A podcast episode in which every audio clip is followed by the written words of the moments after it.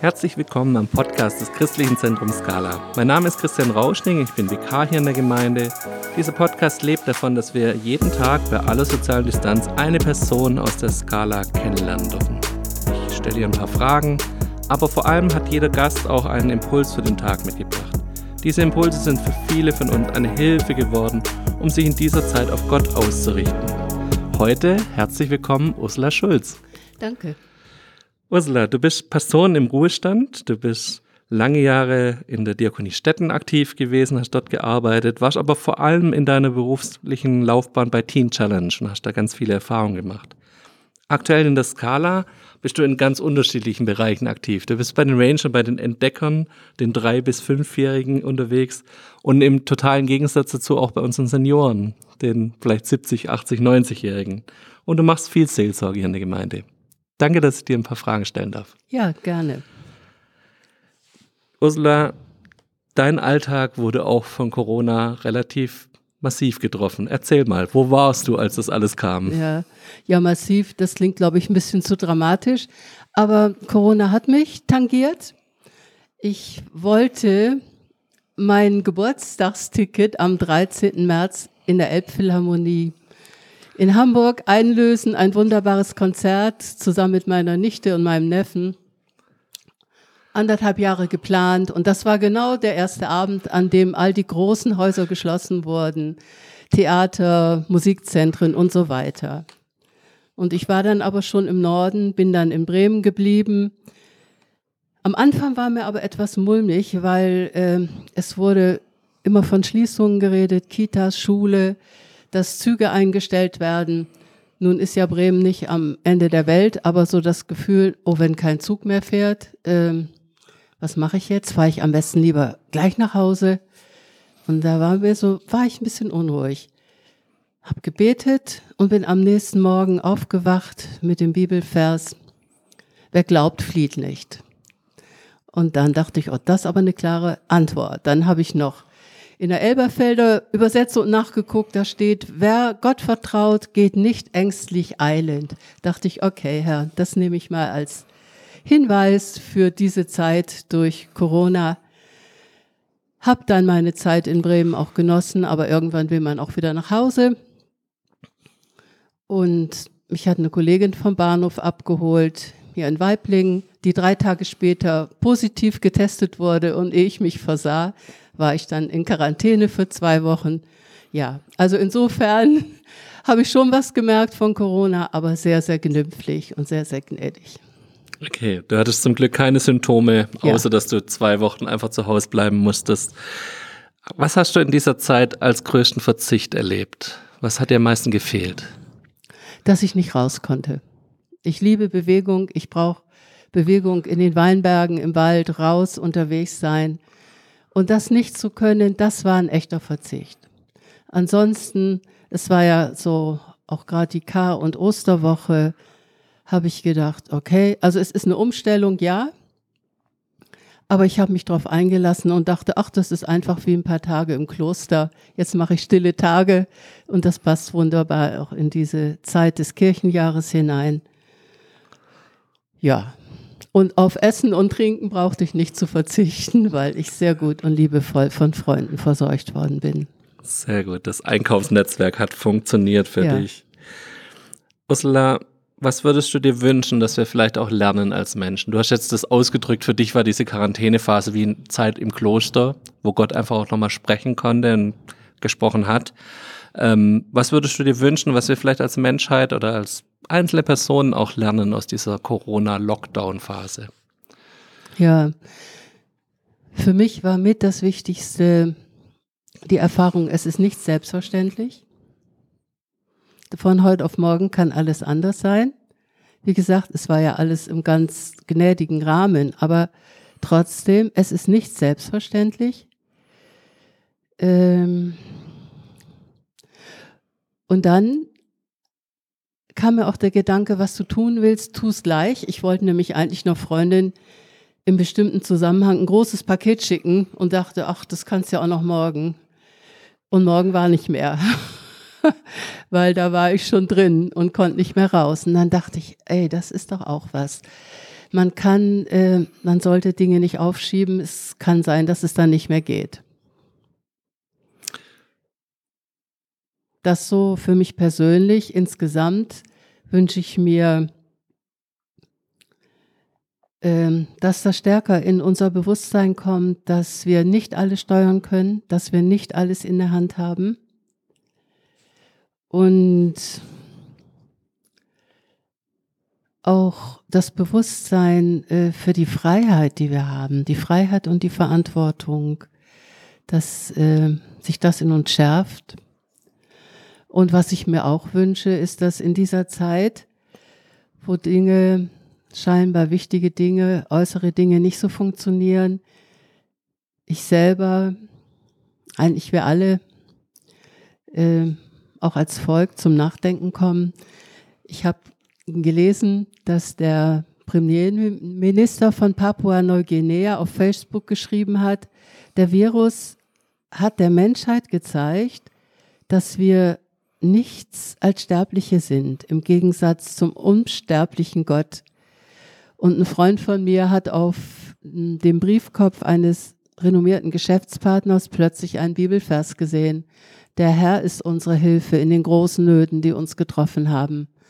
Und dass das, ja, das ist wirklich mein großer Wunsch, dass auch bei uns als Volk da ein Umdenken stattfindet. Ich weiß nicht, ob es kommen wird, aber das wäre mit mein größter Wunsch, weil ich glaube, das wäre der aller, allergrößte Segen für uns alle.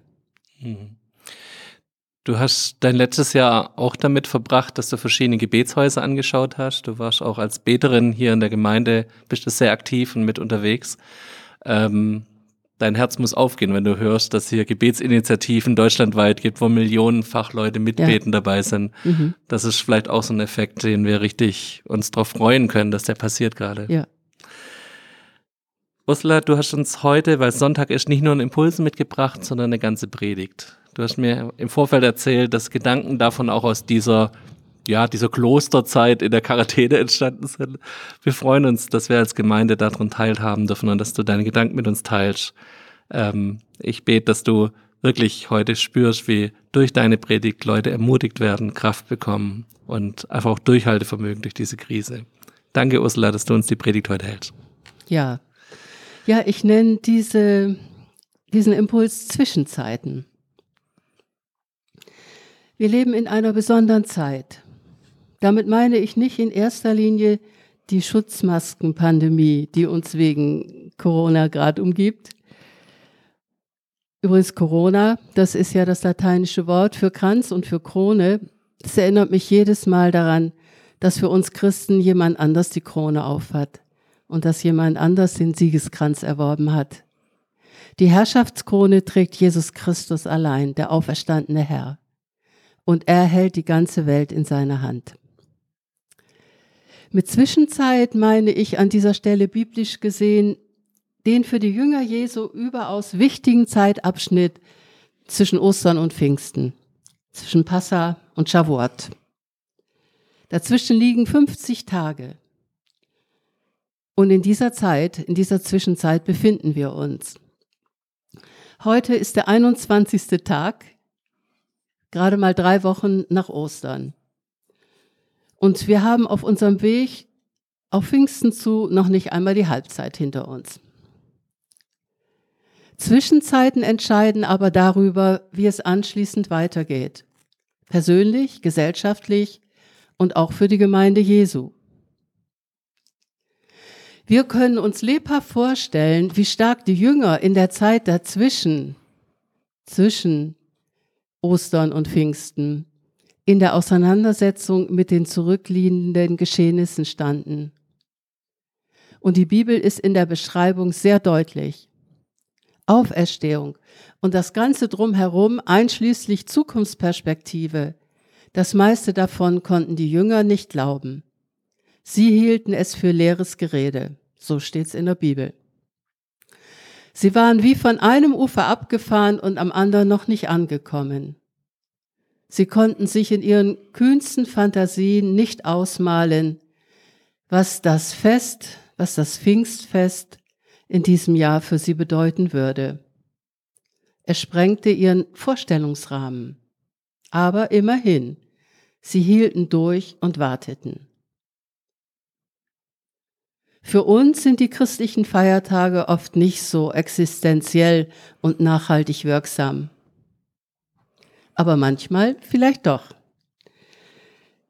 Seit einigen Jahren erlebe ich, dass zum Beispiel zu Weihnachten oder auch zu Ostern eine Person oder ein Wort beziehungsweise ein Satz aus den allzu vertrauten Berichten für mich in den Vordergrund treten.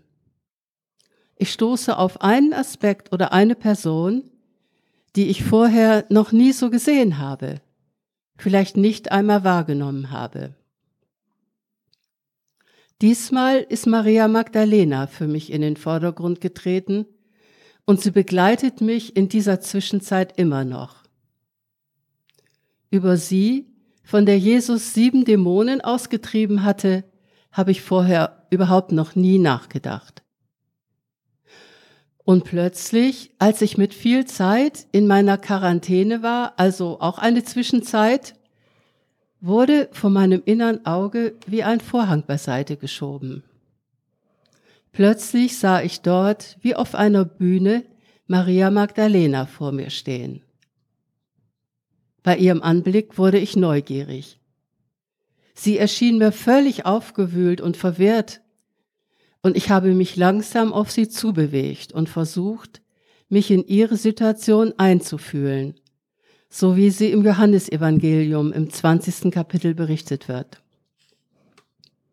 Daraus ist folgender Text entstanden, den ich euch jetzt quasi stellvertretend für Maria Magdalena vorlese.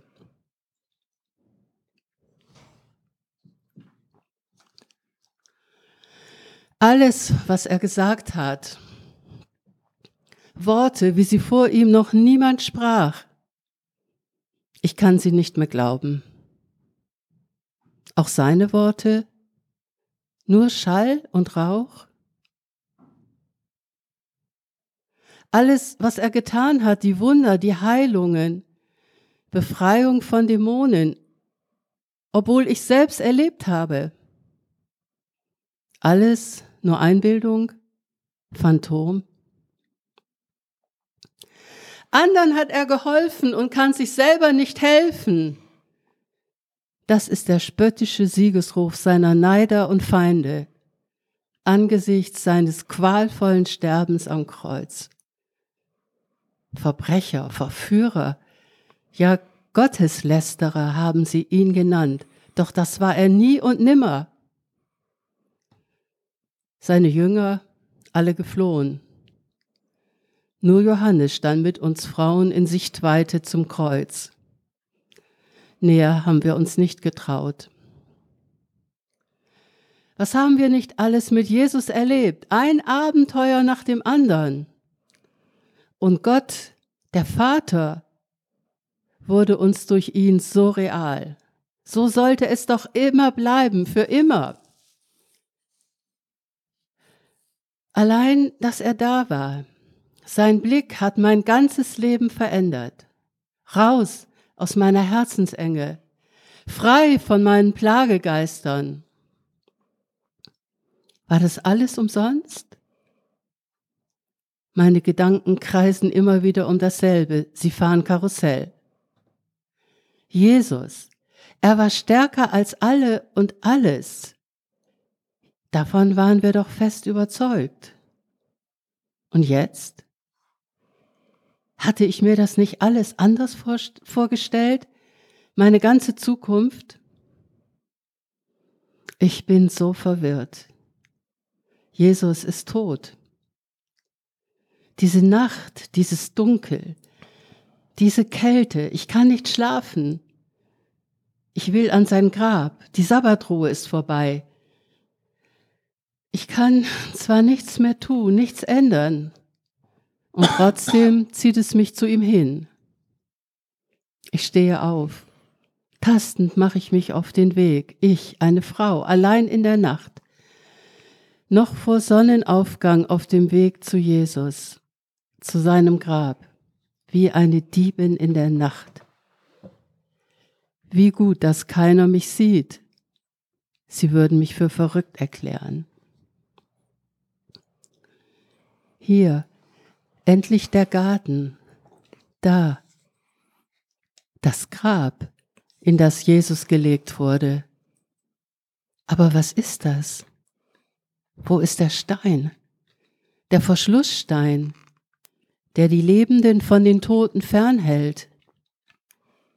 Ich sehe keinen Stein, sehe nur die Öffnung zum Grab und ich traue mich nicht hinein. Was ist geschehen? Schon wieder ein Phantom, ein Hirngespinst? Bin ich verrückt? Doch kann ich das nicht für mich behalten. Der Stein ist weg. Das muss ich Petrus und Johannes sagen, sofort. Petrus, Johannes, sie haben den Herrn aus dem Grab weggenommen und ich weiß nicht, wohin sie ihn gebracht haben. Ich sehe die beiden um die Wette laufen. Es wird langsam heller, sie rennen. Jeder von ihnen will der Erste sein. Ich gehe langsam hinter ihnen her. Ich kann nicht mehr. Was haben Sie gesehen? Genau wie ich. Ein geöffnetes Grab. Doch dazu binden, ein Schweißtuch. Ist das alles, was von Jesus und unserem Glauben an ihn übrig geblieben ist? Nun sind die beiden wieder weg und ich traue mich nicht in das Grab hinein. Aber ich könnte mich bücken und von außen hineinschauen. Ich höre Stimmen aus dem Grab, wie Trauertränen sogar das Gehör täuschen können. Und plötzlich kann ich sie sehen. Zwei Engel in Jesu leerem Grab. Bilde ich mir das nur ein?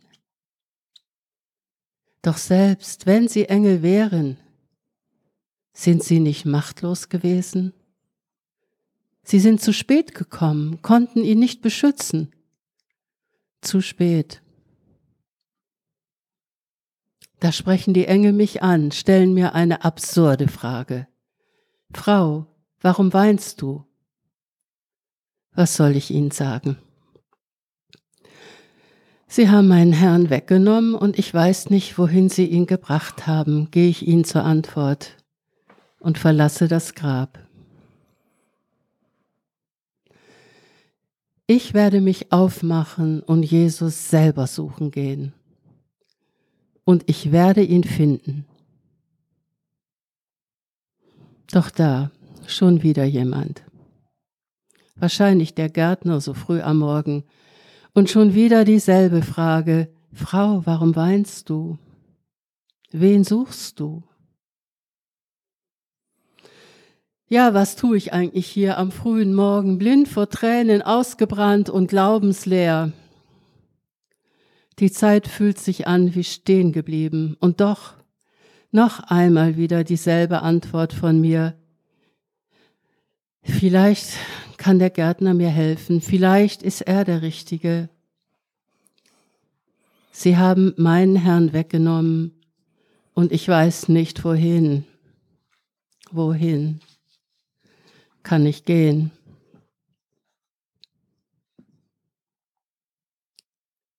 Da höre ich meinen Namen.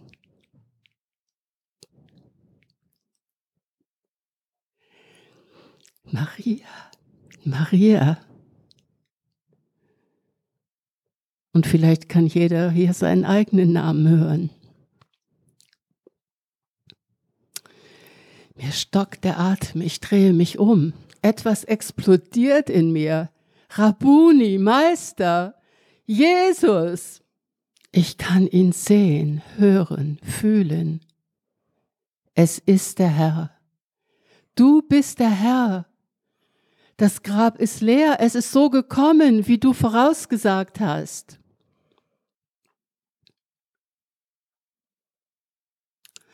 Gehe nun hin zu meinen Brüdern und sage ihnen, ich fahre auf zu meinem Vater und zu eurem Vater, zu meinem Gott und zu eurem Gott. Brüder, hat er gesagt. Vor seinem Tod hat er sie zu Freunden erhoben. Nun hat er sogar Brüder gesagt, zu den Kleingläubigen, Verzagten, die jetzt alle hinter verschlossenen Türen sitzen aus Angst. Brüder. Und ich? Ich habe den Herrn gesehen und das hat er zu mir gesagt. Ich laufe, ich renne, ich eile hinein in diesen leuchtenden, klaren Morgen, in den aufbrechenden Frühling, in das Licht. Ich habe ihn gesehen, das Licht der Welt. Ich singe, tanze, lache und weine in einen. Ich habe den Herrn gesehen. Und er hat mir einen Auftrag, eine Botschaft gegeben. Die werde ich weitersagen, solange ich lebe, an seine Brüder, an meine Schwestern, an die Menschen in aller Welt. Jesus ist unterwegs zu euch. Er zeigt sich uns, will uns begegnen. Jesus ist auferstanden und lebt. Alles, was er gesagt hat, ist wahr. Alles, was er getan hat, ist Realität. Ich habe heute den Herrn gesehen und das hat er zu mir gesagt. Das bleibt für Zeit und Ewigkeit.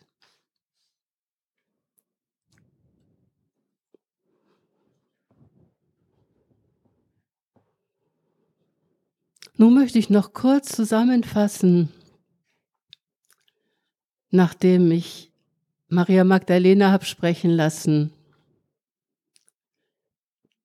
über zwei Dinge, die mir in diesem biblischen Bericht besonders aufgefallen sind. Erstens die Fragen, die immer wieder gestellt werden. Und zweitens das Zwitschen zwischen Vergangenheit und Gegenwart. Zu den Fragen. Maria Magdalena macht immer wieder dieselbe Aussage, die sie selber für eine unumstößliche Tatsache hält, die aber mit der Realität überhaupt nichts, wirklich rein gar nichts zu tun hat. Sinngemäß sagt sie immer wieder, es gibt keine Hoffnung mehr, Jesus ist nicht mehr. Und darüber hinaus haben sie ihn auch noch aus dem Grab weggenommen und irgendwo hingebracht. Nicht einmal den letzten Liebesdienst kann ich ihm mehr erweisen. In dieser Erschütterung ihres Lebens kreist sie um ihre eigene katastrophale Festlegung, so wie es uns auch manchmal gehen kann kreist sie wie in einem Kreisverkehr ohne Ausfahrt. Aber darauf bekommt sie keine Antwort, keine Erklärung und keine Belehrung. Stattdessen werden ihr Fragen gestellt. Wenn man in der Bibel liest, könnte einem die Idee kommen, dass Gott es liebt, Fragen zu stellen und auf die Antwort des Menschen auf die eigenständige Antwort des Menschen wartet. Wie bei einem echten Gegenüber, die man seine eigene Meinung nicht aufdrücken will. Von Anfang an stellt Gott Fragen. Adam, Mensch, wo bist du? Oder Kain, wo ist dein Bruder Abel? Oder hier, Frau, warum weinst du? Wen suchst du? Oder bei den Emmaus-Jüngern, worüber redet ihr denn so eifrig miteinander? Das bedeutet doch, wir brauchen die Fragen. Und es ist unsere von Gott verliehene Würde, dass wir antworten können. Vielleicht sind manchmal Fragen in Fragestellungen wenn Dinge völlig anders laufen als erwartet und gewünscht, das Wunderbarste, was uns passieren kann. Und die richtigen Fragen zu stellen, ist eine Kunst, auf die sich Gott offensichtlich gut versteht. Denn nur auf die richtigen Fragen können auch richtige Antworten kommen. Fragen als Anstoß zur Selbstbesinnung, zum Perspektivenwechsel, zur Horizonterweiterung, die uns dann eine Ausfahrt aus dem Kreisverkehr anbieten.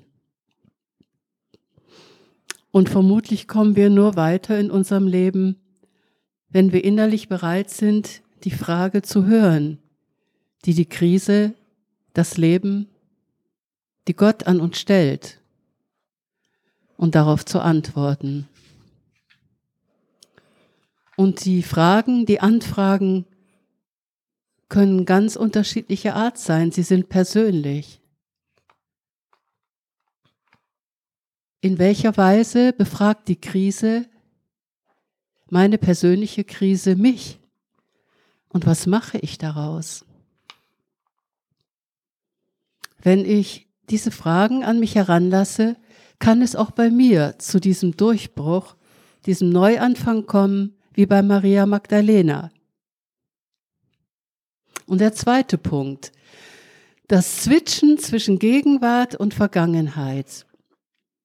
Die Begegnung des auferstandenen Jesus mit Maria, wir lesen das im Johannesevangelium 20, die Verse 11 bis 18. Diese Begegnung liegt weit zurück. Heute noch weiter als damals, als Johannes die Begebenheit aufschrieb. Also Vergangenheit.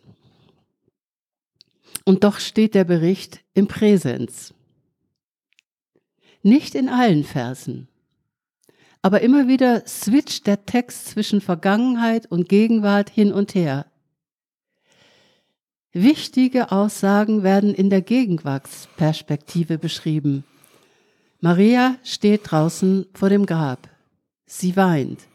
Da sieht sie zwei Engel. Da spricht Jesus zu ihr. Sie wendet sich zu ihm. Es ist, als könnten wir direkt neben ihr stehen und alles selber miterleben. Das, was damals geschehen ist, ist einzigartig in der gesamten Weltgeschichte. Ja, es ist geschichtliche Wahrheit. Gott ist ein Gott der Geschichte. Er wirkt zu bestimmten Zeiten mit bestimmten Menschen. Und doch gleichzeitig das Einzigartige, Unvergleichliche der Heiligen Schrift, der Bibel. Dass ich das, was damals geschah, heute selber in mir erleben kann. Was damals geschah, ist heute wahr nicht nur als Erinnerung, Gedenken, Glauben an das, was damals geschah. Das, was damals Realität war, kann auch heute in mir selber Realität werden. Genauso radikal und genauso existenziell wie bei, wie bei Maria Magdalena. Deshalb feiern die Juden in aller Welt seit über 3000 Jahren generationenübergreifend das Passafest. Jeder Einzelne soll diese Nacht und die Befreiung aus der Sklaverei so erleben, als würde es an ihm geschehen.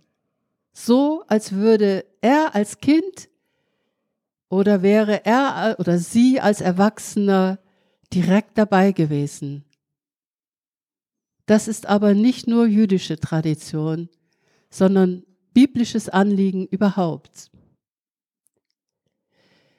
Das, was damals geschah, ist heute real, kann heute, hier, jetzt, in mir und in dir wirksam werden und zum Aufbruch in eine neue Dimension meines Lebens mit Gott führen. Wir gehen auf Pfingsten zu.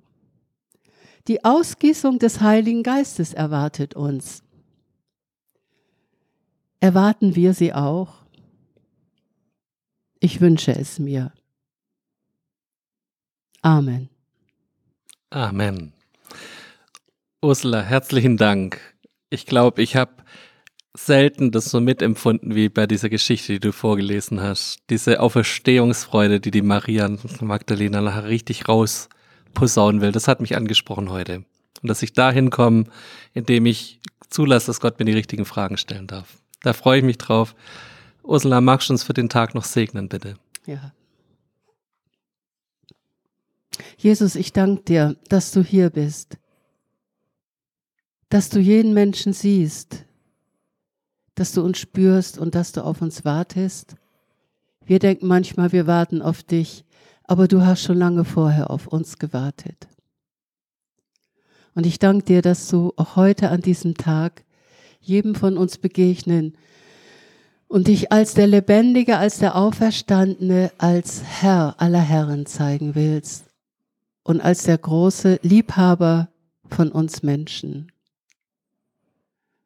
Und so möchte ich uns alle unter den Segen stellen, der in deinem Wort verankert ist. Der Herr segne dich und behüte dich. Der Herr lasse sein Angesicht leuchten über dir und sei dir gnädig. Der Herr erhebe sein Angesicht auf dich und gebe dir Frieden. Shalom. Amen. Ursula, herzlichen Dank, dass du hier an dem Podcast warst, dass du uns die Predigt für heute gehalten hast. Wir schließen den heutigen Sonntagspodcast wieder auch mit einem Bibelvers. Ich habe uns Psalm 1, die Verse 2 und 3 mitgebracht. Glücklich zu preisen ist, wer Verlangen nach dem Gesetz des Herrn und darüber nachdenkt nach und Tag und Nacht. Er gleicht einem Baum, der zwischen Wasserläufen gepflanzt wurde. Zur Erntezeit trägt er Früchte und seine Blätter verwelken nicht. Was ein solcher Mensch unternimmt, das gelingt. Wir wünschen euch Gottes Segen für den Tag. Wir wünschen euch einen gesegneten Sonntag und Adieu. Tschüss. Tschüss.